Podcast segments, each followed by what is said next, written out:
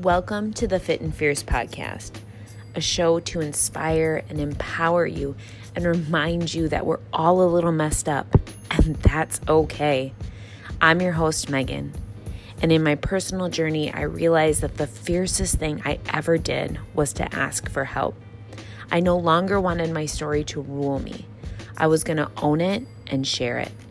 And throughout each one of these episodes, I want you to remember that being flawed doesn't make you less, it makes you more.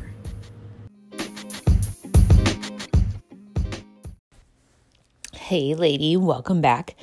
I was thinking about how I want the messaging of this podcast to be recently kind of sitting in am I creating content to create it or is there a reason or what kind of the the contemplation phase that I've had a handful of times with this podcast.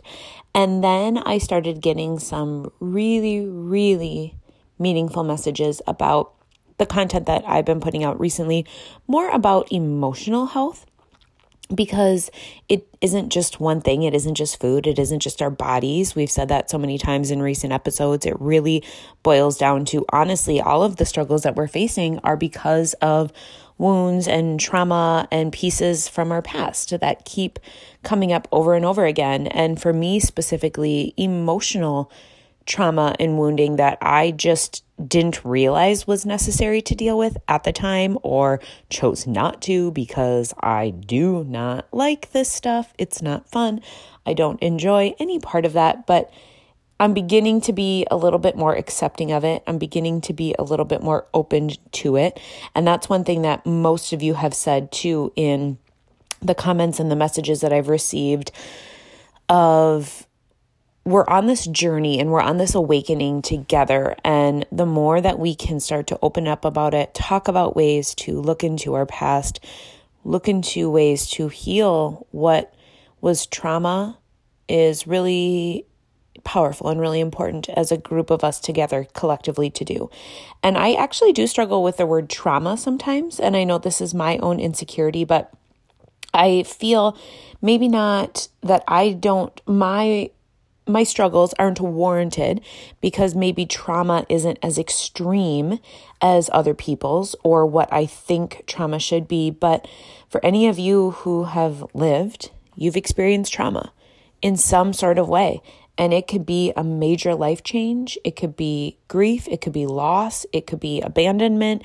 It honestly could be physical or mental harm or it could be words that somebody spoke to you that affected you in some way, that we processed in some specific way that we didn't even know would set us down a path to create storylines and beliefs and behaviors that we're continuing to carry on and on. So, very first and foremost of all, I want to express and to say thank you for being here and being open to this. And more importantly, you have the validation to say that you have trauma and that you are wounded and that you want to heal that and repair that. And it doesn't matter if it's anybody else's reason or justification giving you that it is okay to heal. This is my past saying, I don't care what it is that you have gone through. However, you think minute or large, grandiose, you are justified in walking through that, in dealing with that, and feeling that, and pushing past that. And you will start to see when you do how healing that in whatever way is best for you. In, if that's coaching, if that's therapy, if that's breath work, if that's physical movement like a yoga practice or exercise, wherever modality you are choosing that is actually healing you, not like the mask that I put on exercise for many years as a way for me to hide telling myself that was the way that I heal. Now, when I'm in different modalities like breath work, like yoga, like therapy, like coaching, I can see there's a very drastic difference. So, first and foremost, be honest about that. But whatever modality that you're choosing, know that that's the path that you're on right now and live in that and feel that space. And also know that when you start to go down this, you will see how all of the things that you're struggling with are interconnected. Somehow, some way, big, little, small, unbeknownst to you or not, they are interconnected. We've talked with so many of um, episodes here on the Fit and Fierce podcast, as well as with my one on one coaching, that it's things that, you know, when we're really, really stressed, it's easier to pick up our part our body or fall back into behaviors that we don't want to that aren't supportive to us that we've been trying to work towards and get around or when you're dealing sometimes with a certain season in life and maybe there was a hard event that you faced many, many years ago, suddenly those actions and behaviors start to worm out in ways that we don't even realize. It's our body holding on to that. It holds on to those spaces. And we consciously aren't aware, but subconsciously, that our body knows that. It can feel that. It can sense that. And that is the power of what we are doing here. It is the power of what we've been talking about recently. And this all stemmed up because for the very first time in my healing journey, and that's been over three years now, I actually understood the very first time that my behaviors around food and exercise shifted from being something that brought me light and brought me health to something that began to be destructive and to began to be a weapon that I used against myself. And when I realized this, it was uh, this huge, massive light bulb moment and surprising to me, I didn't realize this before. And I have worked really hard on these questions many, many times. It was one of the very first questions that a coach asked me. Honestly, it's one of the first questions that I ask all of the ladies that I coach. Where did this stem from? Where did this come from? And I don't know if I was fighting it. I don't know if I was downplaying where or what caused that space.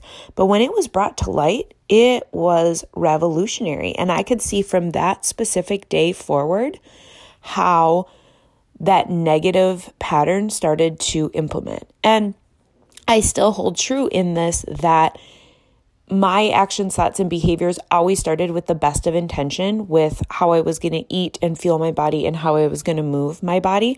I started running out of sheer joy and love for it, and I kept it up because, oh my gosh, it was the first time in my life that I felt so truly accomplished. I felt like I overcame something that was challenging. I was a bad ass. I could move. I was strong. I was fierce.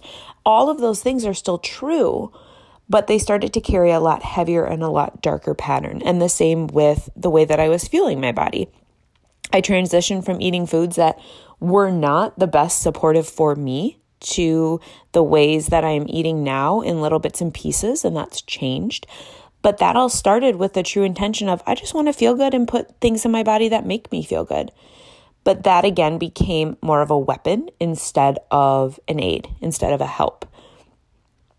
And for those pieces to kind of come to light now is very, it makes sense now. Um, but it was very surprising. And I've, those moments are, they're hard to deal with, but they're important to deal with. And it was moments like that in my life where I was feeling really great pain for the first time, something that I hadn't experienced really before. And it was a time where I know that I felt very unworthy. I felt very unlovable. And I felt like if I could change the way that I looked, maybe that would change the outcome of the situation. And I can see that now. I did not at all see it in that time or that space. But it really, really, really starts to make perfect sense when you can dial it back and if you have not taken some time to sit with that and reflect on where did your struggles begin, I'm encouraging you today to really rapidly sit down and to start to do so. And if you can't do it today, this week, seriously, it is a game changer to see and to identify those patterns. And it might be one and it might be many. This was not the only thing that morphed my journey by any means, but it definitely was a catalyst that escalated things. It's where things took off very, very rapidly and continued to go from there. I know there's always so much hype about don't look back, keep going forward, onward and upward. It's kind of shit, I've realized, because we have to look back.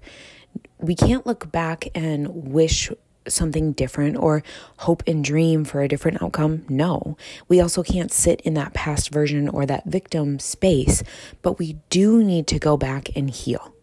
If you are going to move forward in your life in a new way, in a refreshed way, you have to heal what was. And that was in the past. You have to make space for that. You have to speak to that version of yourself and remind her that she is inherently worthy because she was born. And that shit happens and life happens and it is not fair and it is not fun. And you were doing the best that you could do, but you have to find and hold a space to make peace with her and to give her that and to promise her that by doing so, by going back, you are going to move forward in a different path and a different direction. So, really sit down, as I said, and take some time. Do you remember the moment or the moments when you started to be disordered in your journey with food or your body? If not, that's okay. I told you in the beginning, this realization just came to me and I have been working on this for years and I saw little glimpses and pieces, but the story is getting clearer and clearer to me now. Why, after years of recovery, did I still need to work on this? Because I didn't have the true answer, because I fully wasn't at that point yet.